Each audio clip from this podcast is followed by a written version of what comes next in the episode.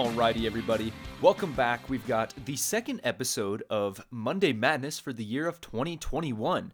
Today, Monday the 11th, and it looks like things are going well. I mean, I know a lot of you have kids or are young people getting back into school. Looks like things are going pretty good there. I mean, Colorado, I think we even just got lifted to orange status for COVID, so things are looking to get better around here too. Restaurants with increased capacity, hopefully stores with enough customers to support their businesses. Because I know this has been a hard year, so 2021 so far, I'm liking it. But let's move forward. I know you didn't care about my reviews of each year as it occurs. You're here for that news. So, first, of course, we've got to start with the statistics that we visit every week. First things first, I'd love to open up talking about the price today because we are sitting at $52 a barrel at the time of writing. Of course, we saw the Monday morning plunge, which things were a little bit above 53 at the end of Friday, right before the crash, but don't let that distract you from the fact that oil hasn't been this profitable since February of last year, as we had just started to recover from that price war slump. I definitely think domestic issues in the states revolving around the election are starting to factor into this price, especially as Biden's swearing date comes nearer and nearer. If he really does plan to follow through with the banning of new drilling on federal land, amongst other proposed policies, it will just make American oil that much more scarce. What comes with scarcity? Premiums, baby. Hopefully, pricing trends in 2021 are opposite of what they were last year and shoot up through Q1 and remain high for the entirety of the year. Either way, I'm along for the ride, and we hope you are too.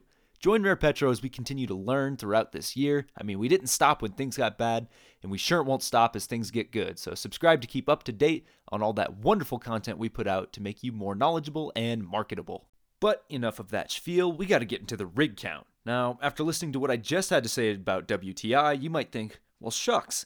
Certainly, that means an increase in drilling activity as these prices make certain regions much more profitable to operate in. Well, to that I would say, well done, and you are correct. Even though we are only just barely into this $50 territory, the US saw an increase of 9 rigs last week. Now, it comes as no surprise that the Permian alone saw a 4 rig increase, but the Marcellus did the same. That means a one week increase of 15% for that gas giant. I see the Marcellus continuing to be one of the largest players as we move into a new age of American energy, especially if we get back to producing excess gas that we can export. So I'm very excited to see that the Permian isn't catching the entirety of the spotlight. Also, I know I mentioned a huge Canadian rig count plummet a few weeks ago, so I'd like to quickly mention that they experienced a doubling of rigs with this past week, bringing their count from 59 to 117. So, congratulations to our brothers and sisters in energy up north. Lastly, the inventories. I don't know how it is for you listening to this podcast, but I remain on the edge of my seat as I research for this script every time I write these things. So far, we've seen stellar prices and rig count so fingers crossed that things go well for inventories. First, you know that we have to at least mention the API report to give you more than one data point to mull over. The report came out on January the 5th, and it reported a 1.6 million barrel drawdown, which was just over what was predicted. Now for the big dog, the EIA. They released a report a day later on the 6th that reported, drumroll please, 8 million barrel drawdown. Perhaps you think I'm overreacting, but this number is rather significant to me for two purely statistical reasons. Number one, the EIA hadn't reported a drawdown like that since November 4th of last year. And then if we go back even further, the next equivalent in magnitude is not observed until the start of September. Two month highs are definitely something to be appreciated. The second reason I'm stoked about this week's numbers is for something that I will dub the December deficit. You know just how much we like alliteration on this podcast. So, the first two weeks of December showed builds just shy of 16 million barrels. Now, that was a tough gut punch to weather for the end of the year. Fortunately, the second half of December and the first half of January have more than made up for that build, as it totals in the neighborhood of 17 million in drawdowns. I know I framed it in a sort of arbitrary timeline, but either way, 2021 is off to a fantastic start considering all of these statistics, and let's hope I can come back next week with similar results.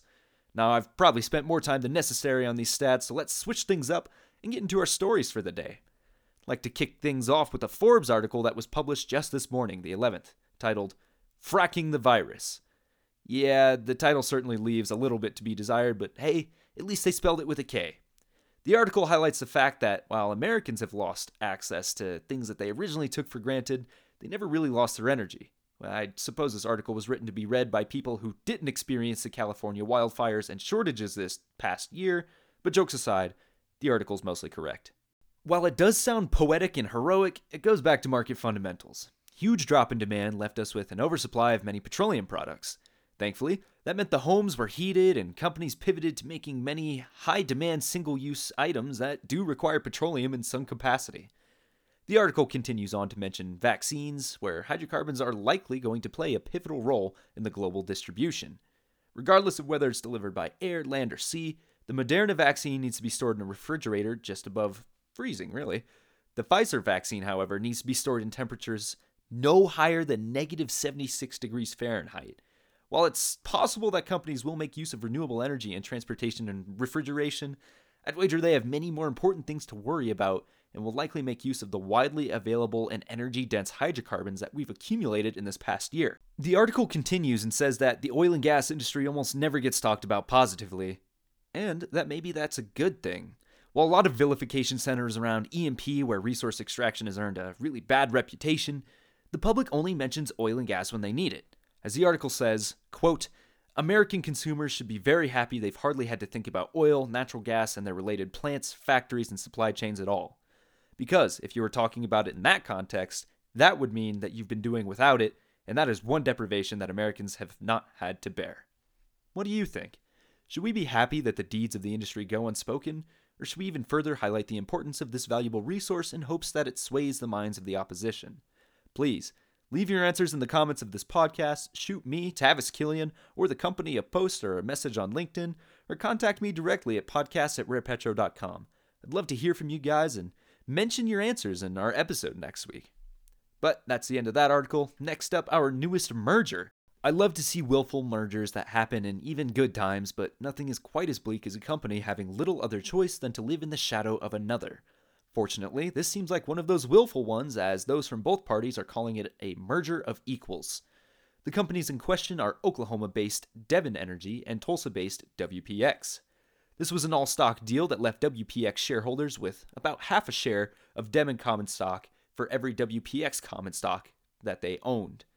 The deal was approved right before ringing in the new year and was completed at the end of last week on January the 7th. Dave Hager, Devon Executive Board Chairman, explained the motive behind this deal, stating, quote, this transformational merger enhances the scale of our operation, builds a dominant position in the Delaware Basin, and accelerates our cash return business model that prioritizes free cash flow generation and the return of capital to our shareholders. End quote. Almost seems like the most polite way of both companies saying, This town ain't big enough for the two of us. Either way, this establishes a huge company in that area who is going to take a significant piece of that Delaware pie, like Mr. Hager had mentioned. Additionally, this should reduce Devon's exposure in any federal onshore related bans, as they do have operations in the Anadarko, Powder River, Williston, and Eagleford, leaving lots of potential development opportunities in danger of being banned. Either way, I'm very excited to see a big new Oklahoma based company, and I would also like to highlight how the deal was finished in only three months. Talk about efficiency. Lastly, I'd like to talk about the cold front that swept across Spain. While it was fun at first, Saturday yielded 7 to 8 inches of snow, which is the most Madrid has seen since 1971. The biggest problems associated with this weather oddity, of course, center around infrastructure.